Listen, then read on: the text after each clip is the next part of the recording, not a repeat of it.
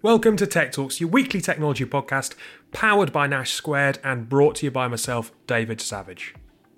Last week, I took a short trip across the North Sea to the Netherlands to talk to the startup and scale up community there about inclusion and the LGBTQIA community. The event was co sponsored by our sister brand Spinks on site. Plenty more about them in the show notes. But what I'm really hoping is that this episode, two separate sessions in one, provides plenty of takeaways and actions that you can implement in your own businesses and try and make sure that they are as welcoming and inclusive as they possibly can be. Enjoy the show. Joining me today, long-time co-host Akish. How are you? I'm very well. I'm very well. Good morning. Uh, this is this is fun because last week I took a short trip across the North Sea to Amsterdam to record a live version of Tech Talks with uh, a panel of six split into two to discuss LGBTQIA plus and inclusion more broadly within technology and the startup sector in the Netherlands. And Akish, given that you are the co-chair of our own D, E, and I Council, this must be straight up your street. Yeah, it was um, it was good. Listen to actually. Um, listen to Sarah Massey. Listen to um, you know some of the other guests, um, and just a conversation really, and, and kind of touching upon a lot of things. You know about inclusion, about you know VC funding of of kind of um, um, you know like a diverse uh, group of founders. Mm-hmm. Um, listen to like you know how how people are kind of championing and chairing their own employee resource groups, which I know you touched upon in the um, in the discussion. That's something that we're looking to do here at Nash Squared. Um, so yeah, it, it was it was good to see that you know people people are thinking of diversity, equity, and, and inclusion as as as as a major driving force within business, right? And and kind of actually this is being now not just talked you know talked upon in hr meetings or board meetings but this is just wider industry conversation now and, and more and more mm-hmm. awareness mm-hmm. um, and i liked you know one of the guests obviously said um, yeah something that i chuckled at was um, you know, for years people have been calling these groups minority groups. You know, call them extraordinary, or you know, like yeah. that, that, that, that, I got a slight slap on the wrist at that moment because I think I'd I'd used the word minority, and it was like, no, yeah. no, no, let's not say minority. I mean, anyway, this yeah, is this is spoilers. That, so. Yeah. This is spoilers. So let's let's save a bit of discussion because what we're going to do is we've got two 20 minute sessions. So we're going to play the first one, have a quick break, come back, and then play the second one. So we'll introduce the two panels. But beforehand, um, in the first panel, there is a suggestion that you should write the weird stuff that you're into in a bowl. Uh, and pull it out because one way to empower people is to get them to share their stories, and therefore that judgmental um, fear or the fear of being judged rather will fade away. So, Akish, before we dive into this, if you had to write a weird hobby or something weird in a bowl about yourself, what would it be? Uh, I think something weird about me is I can fall asleep anywhere. Oh, I can do that. Yeah. yeah, yeah. But then uh, I've been told that's weird. But, Examples? Uh, trains, buses, tubes, bars, nightclubs. Um, yeah. Yeah. Just and, and, I can fall asleep at like you know, like in, in literally two minutes.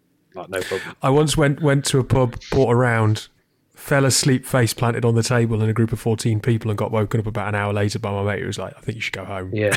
Yeah. Yeah. that, that's, that's, that's probably what I can say on this forum, but you know, there's probably a lot more quirkier things that, uh... here's, here's something on my side then. Um, when I was a teenager, I used to really enjoy um, you know, Warhammer, yeah, the yeah, little models, yeah, you, yeah, yeah, painting them and stuff. During lockdown, I decided that that would be a good use of my of my lockdown time, so I, I got a few more Warhammer models as a as a 36 year old and started painting them because I thought, why not? Yeah, but that, you know, that's nostalgia, orcs, goblins, right? That's, that's, that's our like. Well, I say, oh, I'm a few years. younger. It's a bit geeky. I'll say I'm a few years younger than you, but um, I, I remember I used to go to the Warhammer shop on Saturday mornings. My mum used to drop me off. Oh yeah. Um, for dream job that. Yeah. All those adults basically just playing Warhammer all day. Yeah, and, and I remember my mum used to drop me off at 10 o'clock, pick me up at 1.30, and uh, me and my mates used to go and paint Warhammer yeah things and then have yeah. have little wars on the, the tables in the shop. So yeah. No, no judgment here, Akish. No judgment here. Um, look, the first panel: Ingrid, uh, uh, uh, Ranjith, and Nick. Ranjith uh, introduces his company as Seedlink. As of today, so the twenty seventh of September, Seedlink is no longer Seedlink. It is Pera, P E R A, so Pera or Pera. So they've had a name change. So no longer Seedlink, but Pera. Uh, so that's worth noting. But we'll play this first um, session. It's twenty minutes. Um, this is very much around the LGBTQIA plus community and making people people feel safe in working environments and ERGs. And we'll be back uh, in between the two sessions to have a little discussion. I'm afraid we've got to do something a little bit repetitive because, of course, anyone tuning in won't have had the opportunity to listen to Sasha's introductions. So I'll start, Ingrid, by just asking you, uh, as you're sitting to my left, to say who you are and what you do. My name is Ingrid Tappin. I uh, work for TechLeap, um, I'm responsible for the culture, leadership, and DI uh, mission we have to strengthen the Dutch tech ecosystem. Ranjith, same question.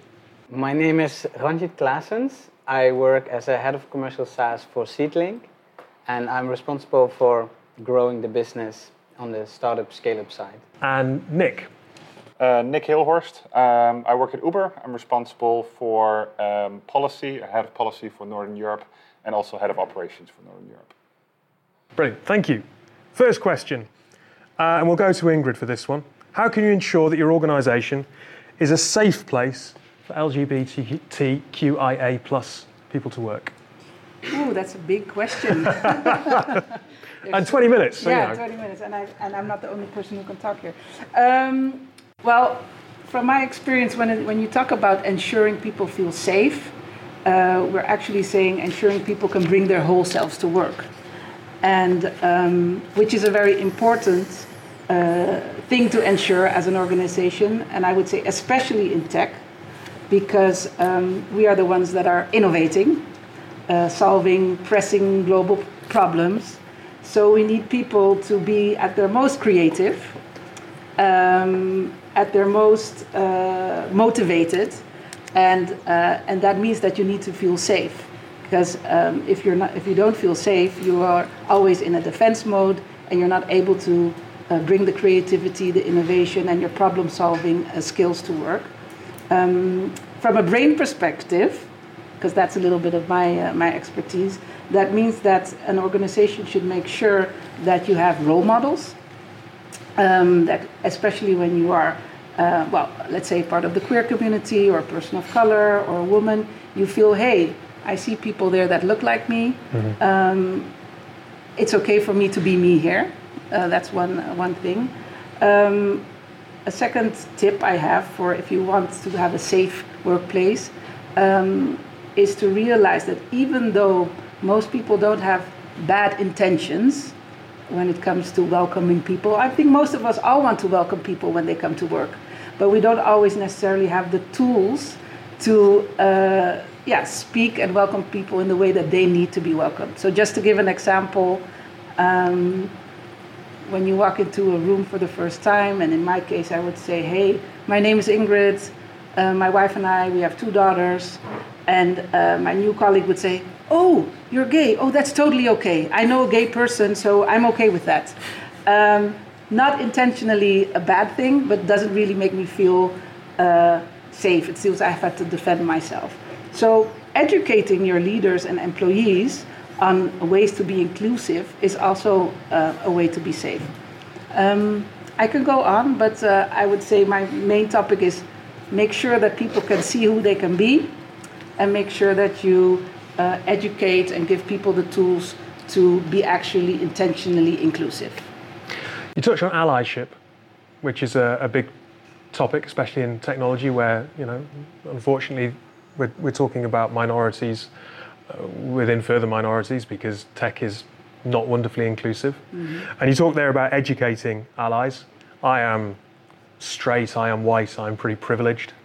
Um, Nick knows this. We actually went to university together. Yes. so, uh, if I'm being perfectly honest, you probably saw the 21 year old, 20 year old version of me that was possibly even more privileged. How do you make sure that you educate allies in organisations throughout their lives to make sure that they do make people, people feel safe and do say the right things and don't unfortunately fall into the trap of what Ingrid was describing?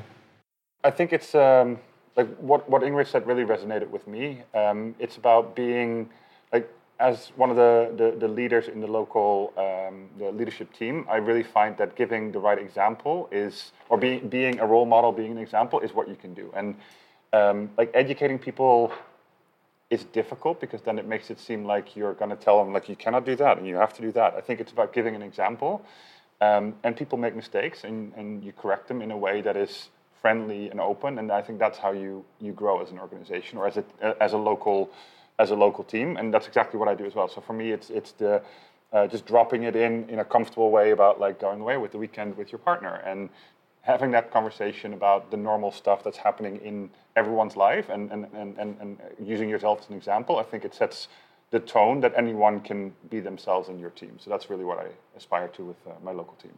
Can I add something to that? Of course. Because I'm just building on what you're saying. Um, if you are able to tell an ally, hey, this just happened to me, I didn't really feel comfortable, um, and this person understands and learns something. So that's what I mean. Yeah. Education seems like you're in a classroom, but it's also just about sharing stories. Yeah. The next time when I'm in a situation that somebody uh, says something that could be quite offending or make me feel unsafe, uh, it's great to have an ally step up for me and not me being the one again to take on that weight of educating this person. So allyship is really about taking the shared responsibility to create an inclusive culture and not only um, giving that responsibility to the, um, the people who are underrepresented in your organization. You obviously made the point that you were part of the, the yeah. queer community in our general introduction. Yeah. Have you always felt safe dropping that you're going away with your partner uh, for the weekend? What, what allowed you to feel able to do that? Um, so I think I might be a special case in that, or at least for myself, because I struggled with my uh, being gay for quite a long time, or struggled. I was very unwilling to accept it for myself till uh, a later age. I was 27 when I actually came out. Uh, but as soon as I came out, like I'm a very extroverted person, so as soon as I came out, I wanted everyone to know it, and I was very, very open about it. So I haven't felt um, felt uncomfortable about it. The the only times where it's been top of my mind is in um, conversations when you're like applying for a job or meeting new people, where it's like an, a, formal kind of thing where you just don't know yet how someone on the other side will react. And so that's the only times I would kind of like maybe not tone it down, but like either bring it up in a comfortable manner, like to, to be a bit more strategic about it. But I'm very, yeah, very extroverted. So in that sense, I really don't care what people think. And I just, yeah, put it out there. Ranjith, you're head of commercial. Um, you know, we're talking to a room full of startups, um, founders, leaders of those businesses. There's a lot of pressure to grow those organizations quickly. How do we make sure that commercial drivers don't get in the way of making sure that these environments are safe? You know, chasing users or, or return on investment as opposed to making sure that you're building an organization that has the right, the right foundations in place to, to be a truly inclusive place.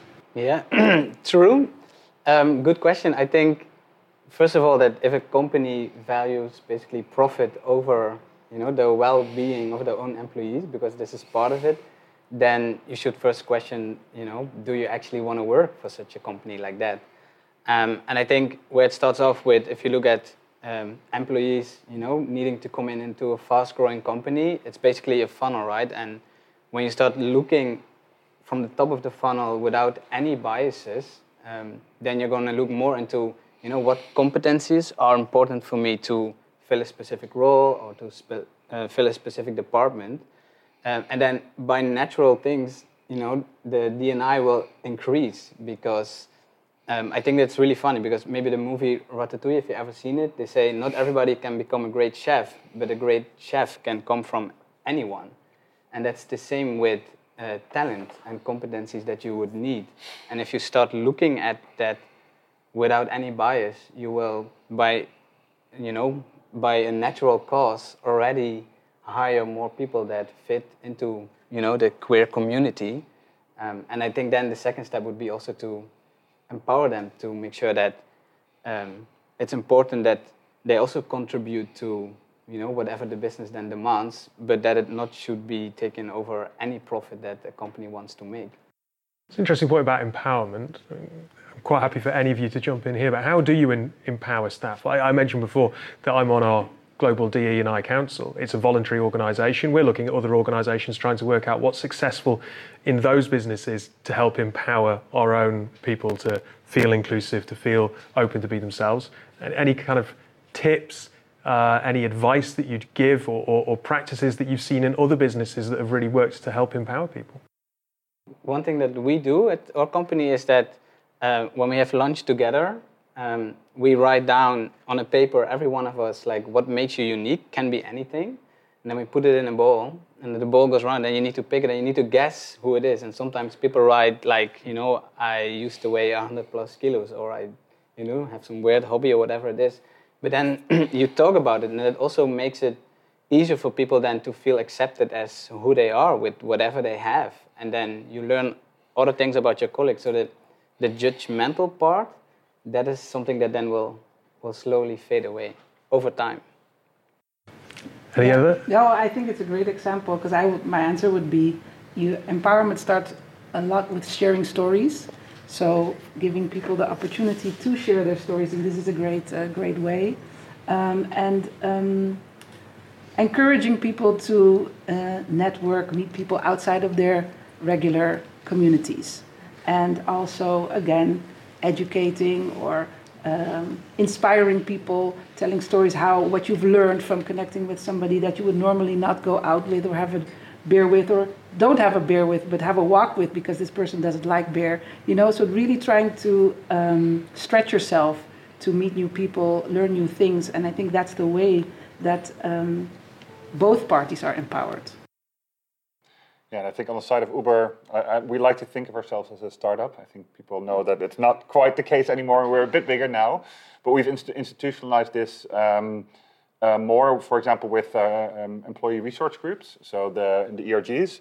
Um, in this case, the Pride ERG is very active in uh, a range of activities from organizing all types of social events at our uh, headquarters here in Amsterdam um, where you literally just mingle and allies or other people that are interested in free drinks uh, can just show up and, and you kind of talk about uh, things going on. But they also get a lot more involved in uh, things that are happening in the work environment that impact uh, people. So right now, uh, the ERG is working on a um, on a transition for like people going through through a transition, a manual that they can use for their managers, for their team members, for their family members, their chosen families, their uh, their friends on like how can you best support someone that is going through this phase and how do you uh, yeah how do you deal with it and and just uh, helping someone with that such an information package for me as a manager like I, I, I personally wouldn't know right now what to do and that there's a community that can help um, the company grow and help people grow I think that's very valuable uh, to do. Look, in preparing for this event, um, Alaric, my uh, Dutch Spinks colleague, spoke to the community, found out what you wanted to talk about. And one of the questions that came back was how you can translate inclusive workplace culture to action through affirmative policies. And there you're talking, touching on some of those there. Uh, so I'll, st- I'll, stick with you, Nick. And also, yeah. given that one of your hats is as a, as a head of policy, yeah. it would seem to be right up your street. What do you make of that question in terms of translating culture uh, to action through affirmative policies? So I think when it comes to affirmative policies, you, it becomes a little bit sensitive. Um, there's of course a lot of regulation also involved with what you can and uh, and cannot do. I think the um, uh, as far as I'm aware, we don't do uh, affirmative policies as in advantaging certain groups over others in the actual workplace. What we do do is very uh, specific policies on recruiting because I think there you can really have an impact. Um, what we do is we make sure that um, when you recruit that the, the, the candidates uh, on the list before the process starts, before you can actually have interviews, that it's a diverse uh, uh, panel of candidates. Uh, it reflects the, the, the um, I said the, the, the, work environment in the country, in the region uh, that you're in. We also make sure that there is a diverse panel that actually is doing the interview. So you cannot have an interview only with white males. Uh, like it has to be a diverse, um, diverse panel. And the last thing that we've also done is, uh, again, given the ERG role, so if you're uh, um, interviewing, you actually get an opportunity to already uh, independently speak with one of the ERGs. So whether it's the Pride ERG or uh, it's the Black at Uber uh, ERG, um, you get an opportunity to speak with what it's like at the workplace to get an understanding, and that is uh, completely outside of the interview process. So I don't know the candidate before I speak with them, and I don't know um, whether they will or will not get the job, but they get half an hour to ask any questions, and that will range from how is it to be uh, gay at Uber to like what are the parties like? It's like literally everything. So it, but I think it really creates the, um, what you need, and um, so I think it's more about making sure that you you set things up from the start really well to come to a diverse uh, um, uh, organization, an inclusive organization, rather than putting it in place inside the actual workplace, because that's also legally not always possible. It's interesting on the legal point because our ERGs are predominantly UK based. Your ERGs are they international or? So we have a the ERGs are global, um, and in EMEA we have a like a leader for the uh, uh EMEA stands for Europe, Middle East, and Africa. We have a head of the Europe, Middle East, and Africa, yeah, ERG. They will, many of them will be here in Amsterdam because it's our headquarters, and this is the large uh, set of our teams here. But they're all over the region. Yeah, because it's the point that um, we will often think about well, we'd like to do X, Y, or Z, and then we run into a legal challenge that we hadn't considered in another, con- in another country. And it can be frustrating when you're an international organization and you're, you're a group of people representing a minority and, and that, that cultural impact and even that legal impact that's kind actually of impedes the exact your process. point that when I prepped for this and I spoke with some of the people doing the, the recruiting, that's what the, the biggest thing they flagged is like in in the US, it's it's easier because things. Well, it's a very big region with very similar legislation. In Europe, it's very different per country, and that makes it very difficult for an organization like us also to uh, to action some of these things. Look, we've got an international audience listening. Ingrid Ranjith, I mean, what what what can we learn from the Netherlands? You know, what what uh, what would you say to listeners in the UK or to the US to this podcast that that policies that, that are working here that are improving inclusion in organisations? Well, when it comes to policies, I think it's always really difficult because it also feels as if you are um, that it's not free will, but that people have to do or have to treat you in a certain way. Um, from my own experience, after I uh, sold my uh, startup, I sat on a couch for three weeks thinking about my next step, and uh, I eventually decided to join um, Accenture, so to see the corporate from the inside. And the reason that I chose Accenture was because they were very uh, open on the website uh, and other communications that they were actively um, welcoming and seeking people with diverse backgrounds. And it's not a policy, but it is something that they put so much effort in that made me like, okay, if I join a corporate uh, and want to learn more things about uh, tech, uh, then this is the one I'm going to choose. And when I did, I was also introduced even before um, I was uh, uh, hired to the ERG and was able to ask all these questions. And uh, also, the, when I was hired, do you want to join? Because we are the ones that are going to uh, advise the organization on how to become uh, a better um, uh, employer in, um, in the ways that we interact with our diverse employees. So um, yeah, that's just from my experience made me feel very welcome, and I also felt um, that I was empowered to contribute to a change, but not feeling that it was a rule, but that it is something that the organization really wants. Yeah, I, I fully agree with uh, with you because I think that's part of the employer branding. Basically, that's also what you show, and when you see for a company on the website like the team that's working there, when you already see, for example, that it's a diverse team you know, then it's already easier, at least for me, when it would be like all, you know, white male, 185 with an MBA, you know, then I would be less inclined actually to start applying, which is stupid, right? Because I'm Dutch. So I fully agree with the employer branding part, but I also think that um, making it, uh, make, giving it a voice, like with an event like this, to speak about it, then people hear this more, right? Because even in the Netherlands, you know, say that we are, you know, uh, the UK can learn from it. But I think even if you look at the southern part of the Netherlands, it's a different story than here in you know Amsterdam and in the northern part of the Netherlands. So, and I think the more you talk about it, also through online and social media, then that also gives a voice to it, and then other companies and businesses, and especially leadership, will also take notice of it, and then hopefully start to learn and think about doing things differently. Well, I want to thank each of you for your time on this part of the podcast. Um, they'll all be back. Sasha will obviously uh, open this up to Q&A that we're not recording um, at the end of our second session. So hopefully there's been some questions that have been provoked by this chat. But thank you very much for your time. We'll take a quick 10 minute break to recharge glasses and then we'll be back with the second session before the Q&A. Yes. Right, so let's let's have a quick chat about the session we just heard, and then also look forward to the session we're about to play. Um, if there's one thing that I'd pull out, it's about being intentionally inclusive, and I think it's I think it's a really well made point. I think by Ingrid that although most people have don't have bad intentions or have good intentions, we don't all have the right tools to necessarily make someone feel welcome. And I think that's a really good point. And, and also that we shouldn't feel ashamed to admit that we might not have the right tools and we need a bit of help in education. Mm, I, I think that that actually resonated with me as well. And it was, it was such a, it, it's such a complex subject, right? Whereby you, you could go anywhere and you could look at processes, tools, people, technology.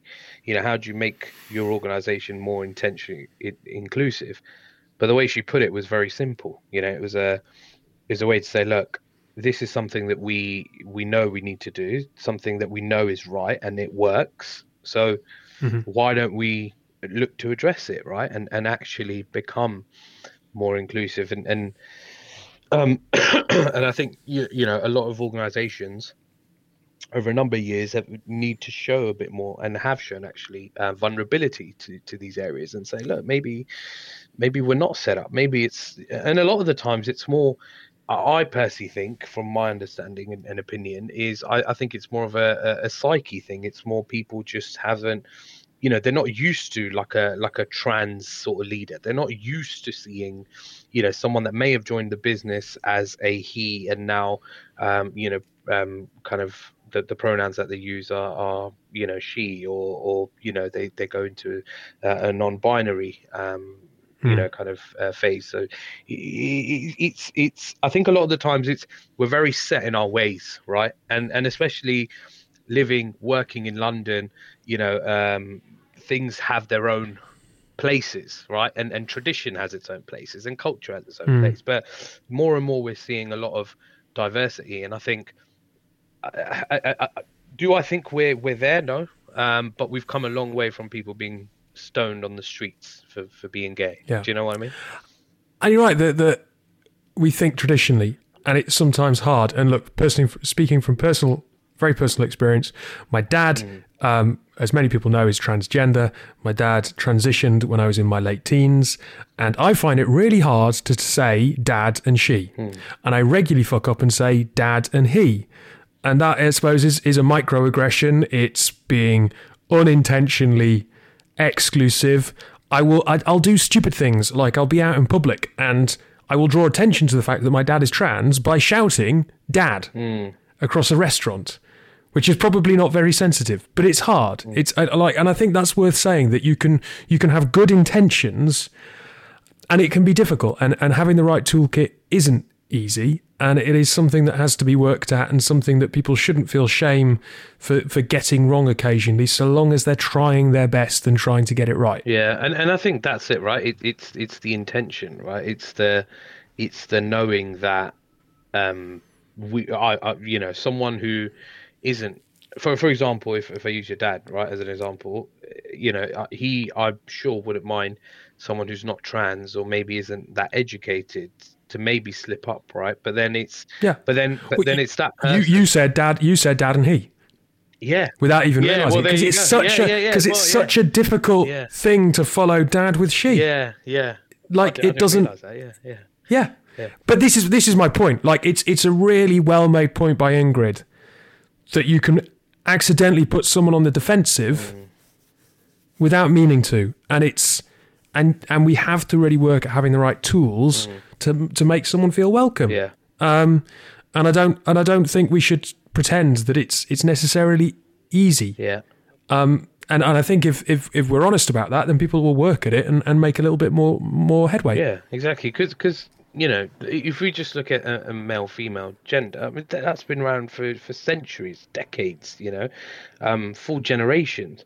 And and now when we're we're so uh, kind of you know talking about this at, at such a big scale, it's going to take time. It's going to take time for change, right? But as long as people are willing and showing vulnerability, putting their hands up and wanting to kind of embrace the change and learn and develop and understand and educate themselves, I think that's that's what will will help drive um, yeah drive better decisions and, and drive mm. more awareness. Our second panel focuses on um, inclusive workforces. It, it, focuses on finance and financing of um, startups.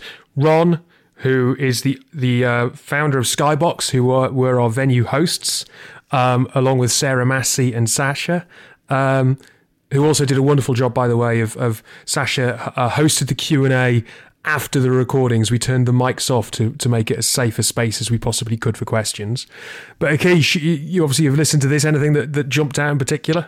Um, just in terms of you know, just like VCs and and how they are looking at funding, right? And I think they're still I got a sense that they may be a little bit cautious. Um, I don't know if that's fair. I wasn't in the room. I couldn't gauge kind of body language. I'm just going off audio.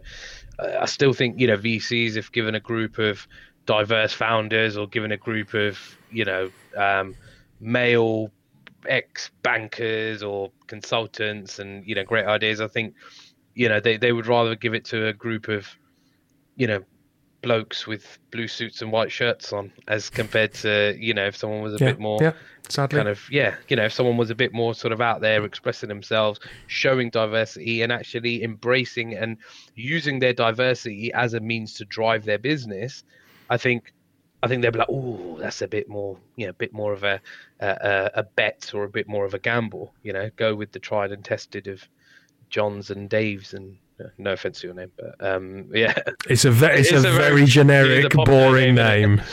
it is a very boardroom name in it. Um, but yeah, you know, all, all three of my given names: David, Alan, John. I mean, you couldn't. Get... my wife often says, you know, how unimaginative were your mum and dad. but um, but yeah, so you know that that's kind of that that uh, I yeah. think um, that's one thing I took out and how how these founders should be you know using their voice using their platforms and when they do get that founding you know yeah. those vcs should actually be recognized a bit more because they've gone almost away from the norm um, i don't want to mm. say mm-hmm. that in a in a kind of way to be like oh you know you've taken a gamble like you know but they they have gone away from the non-traditional vc sort of backing funding routes and you know trying mm. something else so yeah i think there needs to be more of that well, look, uh, we'll play this second half, this second session, as I said, new panel, slightly new um, direction, slightly different energy as well from the first session. Hope you enjoy it. Thank you for joining us today. Akish, thanks for your time. Cheers. Well, we've got another 20 minutes of uh, recorded content, um, and I have a feeling that in this panel it might be a less a case of asking questions and more kind of sitting here and occasionally trying to interrupt I think the three of you might have, have plenty to say in a good way. Um, okay, so for the benefit of the audience at home, yes. starting to my left, Hi. Sarah Massey. Hi. Who are you? What do you do? Hi, I'm Sarah Massey, and my pronouns are she, her. And I am the CEO and co founder of Freeq, which is at freeq dot L-O-V-E, and we throw online events for the LGBTQ plus community. Brilliant. Thank you. Now we, yeah, I think that deserved a dab. Yes. yes. Uh, uh, Ron. Yeah. Um, people listening won't be able to see that we're sat in your lovely space, but that we are. Uh, that do you want to tell everyone who you are, what you do? My name is Ron Simpson. I'm a creative entrepreneur. Um, I turn creative ideas into successful concepts. Skybox, The Avocado Show, 24K, and a whole bunch of other stuff. And it's my pleasure to be here. What story are we on? 10th. 10th. Yeah, you're like the hot dog in the sandwich called the A'DAM Tower. Yeah. So unfortunately, our audience won't be able to see this, but the views are fantastic. I hope so. I hope they get a sense of that. Yeah, let's describe exactly what it looks like. That'll be 20 minutes in itself. Um, and then last but certainly not least, Sasha, do you want to tell everyone who you are? Yes, hello. Uh, my name is Sasha Martina. I am co-founder CEO of a company called Your Talent Agency, where we recruit and relocate epic people to epic companies here in the Netherlands. Um, and next to that, I'm a, a, big fan, or I would say purposely driven enthusiast about anything that has to do with diversity, equity, and inclusion. Um, also, keynote speaker, moderator. Uh, I'm very happy to be here today. Thank you all. Right, first question. We have two female founders, CEOs on this section panel. Sarah Massey, what can be done to evolve the boardroom into a more inclusive space? Yeah, I mean, I think right away, when you're in a position of power as a CEO, as a founder, as a creative, you have this golden opportunity to impact the world that you live in and the world that you're working in. And so when you're looking at your board, so we understand boards of boards of investors, boards of donors. We at Freeq, we have advisory boards, right? So these are folks who are not necessarily participating in the financial aspect of Freeq, but are very much concerned about how we develop uh, our culture, who we are, and who we're serving. So we have a board of advisors. Why not go out and look for folks who are diverse, who come from communities of color from queer communities, and let's just get them on there. I don't, I don't think we have to be so, um, well, again, maybe this is the American in me. We, we like to shift things up. we don't have to be so stodgy and in the box about it. Let's just bring people along who can help advise us as we grow. I've been on many boards. Um, please bring me on your board. I, I, was talking to um, an organization for this podcast recently, um, a VC fund, um, who had a report out called the, the Soonicorn list, the kind of the next 100 European unicorns. And I think only two out of the 100 were all female founding teams. Yeah. Sasha, why do you think that is? Because obviously here we have, we have two on a panel, so why is, why is that not translating through into those figures that the VC community is seeing? Well, if I had the answer, I think I would have a, I would have an island on the Bahamas now. But I think the, the, the, the, answer also lies in the fact that um, less than 2% of uh, VC funding goes to female founders or diversity founders, but in this case, especially female founders.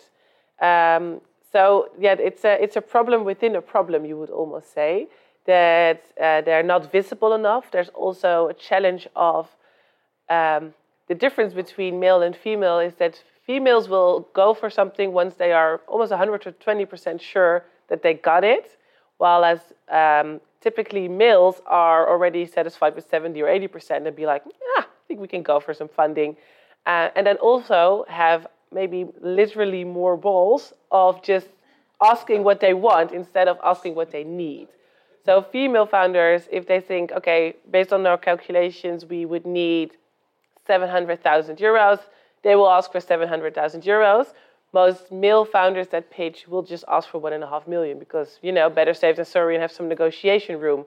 So there's so much difference between already the two sexes um, that uh, I don't I don't believe that there are not enough founders. I just don't think that they are visible enough and that they are being pushed forward and challenged enough to speak to the VCs. The visibility piece is interesting. I mean, I mean, Ron, you you host young creative entrepreneurs in this space. Yep.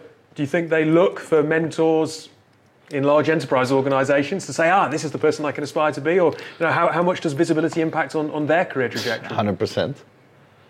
100%. There's no doubt. I think um, this discussion has been done on many levels, right? Whether it's actors on TV or athletes or whatever it is, you lead by example. And if you don't see someone that looks or feels like you, it's just less interesting. So, interest is the start of inspiration, if you ask me. I think you, you need to spark something and see, like, hey, I need to believe from the very first moment that I can do the same thing whether, if, if I want to take a deeper dive into it. And if it seems like it's not for you, you you'll start thinking like it's not for you. And I think that's the, the major difference. And you just said there's a problem in a problem. I think there's a solution in a solution, right? I think it's a chain reaction. Once we figure out how to get more people visible and um, connect them to the next generation that will be doing this, that you will literally start seeing avalanches of improvement, not percent by percent, but literally avalanches. Um, which is you know something that happened in my world. If you look at diversity within media or diversity within movies or whatever, where I think the conversation started for me. I think obviously business is a different thing, but it started in the media. They solved that pretty quickly um, because they figured out that what the impact of it could be. And I think once we figure out what the impact could be of diversity in business, because business is business, if you see it in, being impactful, forget it.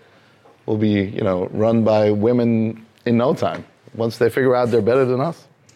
can I uh, can I say something about that? Because I, I agree with you two hundred percent. Um, but I'm also curious because numbers don't lie. We mm-hmm. know that diverse teams outperform non-diverse team in business. Yeah. Uh, sometimes up to 30, 35%. But apparently still... You know that. Yeah. We don't know that. We as a people do not know that. Exactly. You know that. So it's also about educating. Yeah, it's about visibility. As I said, it's not just looking at a person and seeing, hey, that person looks or acts or is like me. It's about actually understanding what you're looking at as well. And also, again, business is just bottom line. If there's bottom line impact, it will, you know, change the organization. Okay, Sarah Massey, I know you're keen to jump in, but let me just interject and steer it then towards the point that you made around connecting or connections. Mm-hmm. How do you make that connection? Because what you're quite clearly articulating here is that connection is not being made. Why not? How can it be made? Because actually, nine out of 10 times, um, business people or VCs in general are not that strong in communication at all they're actually, you know, I'm not saying it's a hidden society at all, but I'm saying like it's kind of a private, closed enterprise group where you only reach certain levels by knowing people and getting there. It's behind closed doors a lot. And so even if something would change, even if it went from 2 to 4%, which would be doubling, right? You would still not know. So we need public examples. We need public stories. It's all about reaching people, not just doing things in the dark.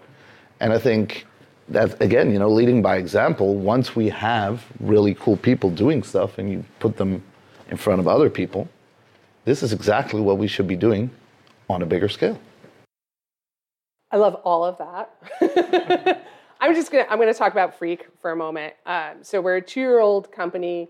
Uh, our entire team is LGBTQ plus. My co-founder is a trans masc person, so we are a diverse set of co-founders recent data point came out that less than 1% of VC money goes to trans founders.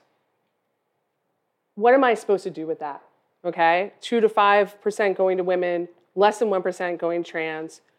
I've decided that's not a system that's going to work for Freeq, right? You're putting me in competition with um, connections, as you just said, with business folks who are in the loop on what the VCs want. We're over here creating a company that serves a population that is being bullied, harassed, and censored on the big social media. We're giving folks an alternative, and folks pay for that. That's how we make money. We've bootstrapped everything that we've done so far. We've attracted partners. We've attracted folks who are uh, giving us the resources that we need to build because I don't see a structure as a woman, as a queer person. This is my fourth business. I don't see a structure that's going to work for me inside of the VC world. So we're going to do kind of what Ron just said, and we're going to prove it. and you can tell I'm a little bit punk, I'm a little bit bravada, and I, I'm excited to prove that a queer tech company can build for power on its own. And then maybe we become the VC folks, right? Then we turn around and invest in women in tech and trans folks in tech and people in color of color in tech. Before we hit, sorry, Ron, go on. Can I just ask, like, to me, when people say things like this, which I feel is, you know, empowering and more more power to you, but when we're talking about stats, like, right, the one percent, I need more context though. Like, I don't know how much of the entire pitchable companies right. are trans at all. So if it's only 1%, maybe it's only 1% that are trans that are trying to yeah, I have yeah. no clue. So for me it's very hard to understand if that is bad or good in a way because if all money in the world from VC level would be 1% to specifically only a box that would say trans. I, I understand what you're saying. I don't know what that means. If, if, trans, what proportion of CEOs are trans? Exactly. I think that goes to the point of are we supporting our trans CEOs and are we supporting trans and non binary people to come up in this work? And then we can answer that question. But when I see that data point, what I see is a world that doesn't include my company. And that's what I'm working to change. Okay, that I get. But I think, you know, the, the front end of what you were saying, that's where we also lack in communication. Like we need context, we need to understand things, not just a percentage, like it's 1% or that. I'm not talking about you, but in general, like I would need, for me to really understand how to change things, and let's, if we all want to try and change things, I think everyone should have information. We need to get this info out as well, not just success stories, but like. So forgive me if this is if this is phrased inelegantly, but before we hit record, Sasha, you said that VCs are looking for diverse teams. Sarah Massey is quite clearly stating that they are not finding those diverse teams. And Ron, you are saying that leaders are bad at communicating. Is it that VCs are looking for that is leaders, not what I'm are, saying. leaders perhaps are bad at communicating to the VC community? Companies in general are bad at communicating. Okay. It's tough to get stories out there, but I think they do exist. But the VC money seems to be going to safe bets. Is it that diverse teams, therefore, or diverse founding teams, aren't articulating to the VC community about why they are exciting, safe places where money can be made for the VC community, which is ultimately what they're worried about? Are we also here for unpopular opinions? Well, yeah, well, honest opinions. Okay. Um, do we, as a group, should we be placing money towards minorities in any way possible, whether it's trans or it doesn't matter to me which, which box it is? Or should you, as a VC, put your money in whatever you believe is a good concept, right? So even though I have very diverse companies, we hire talent. That to me is very important. We hire talent and I'll hear every talent out. It doesn't matter to me in which shape or form you show up, that is fine, but I'll go for the best person for the job. To me, I think it's kind of a. Um, there is a slippery slope in saying we should have an X amount of this and an X amount of that because the amount of X's are infinite. And I do believe that everyone should have fair chances and money should be distributed fairly. I truly understand, but to me, it's more about ideas and then getting there. And I believe that a diverse team can create a stronger idea. But I don't necessarily, I wouldn't pick a lesser idea for a diverse team, if you understand what I'm saying. Yeah.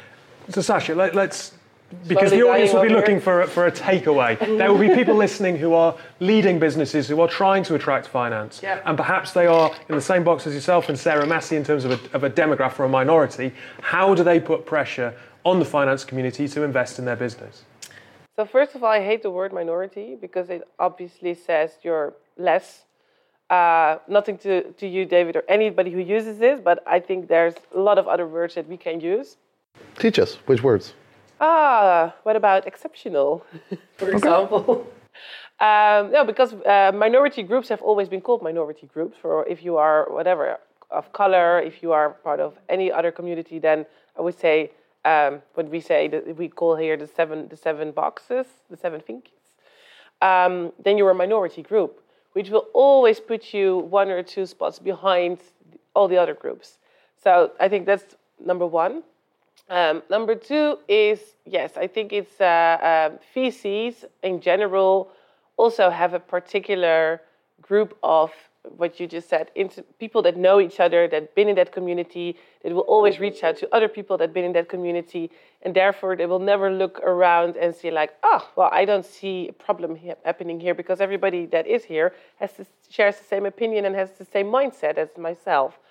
Um, but I also know that there are initiatives happening, and I just think that it's not going in the pace as it should be. So, uh, for example, there's a lot of VCs in the Netherlands that undersigned an agreement where they said we want to hire or we want to put our money in more diverse companies and more diverse founding teams. Uh, and then I think they were thriving for 30%. And eventually it ended up at around 10%. But we're not there yet. We're getting there slowly but surely. So I agree, more role models, more success stories should be shared. But also, um, if you are uh, an exceptional founding team and you're running up against eight or nine other uh, um, startups or scale ups looking for money who basically all fit the same box, and you are again the exceptional one, the VCs choose the safe option nine out of 10 times. Um, this is just a little bit how human mind is programmed for some reason.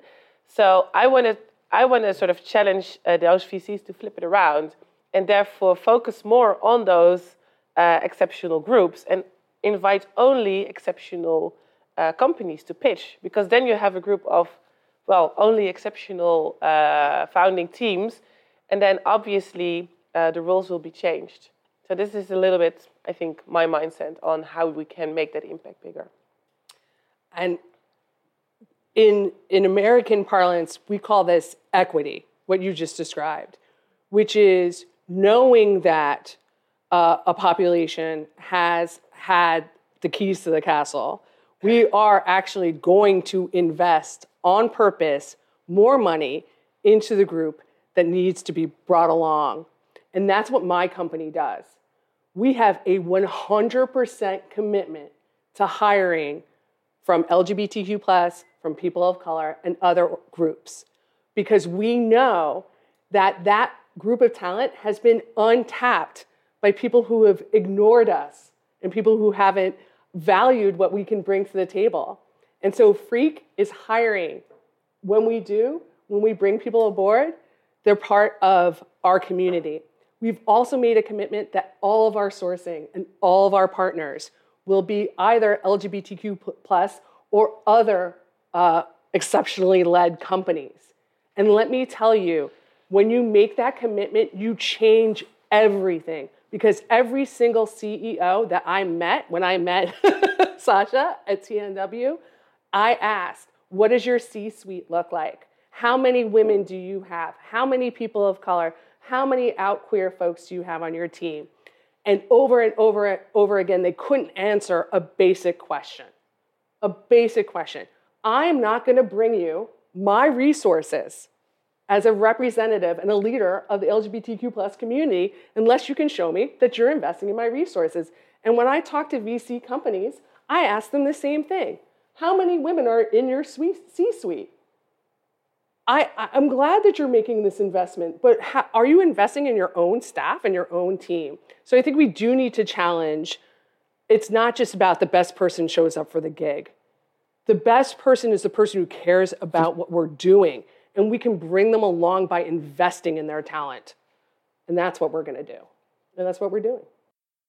I think this could run two or three times as long, but we don't have any more time on the podcast. Uh, if you want to listen to this, it'll probably be out next week. We'll confirm that. But it's Tech Talks. It's on Spotify. It's on Apple. Find it, search it. You'll be able to subscribe there, so you'll be able to listen. Um, I'm going to take the microphones off the three of you and thank you, and then Sasha, I'm sure you will invite the other three panelists up to answer Q&As in a safe space. But thank yes. you very much for your time. Thank you.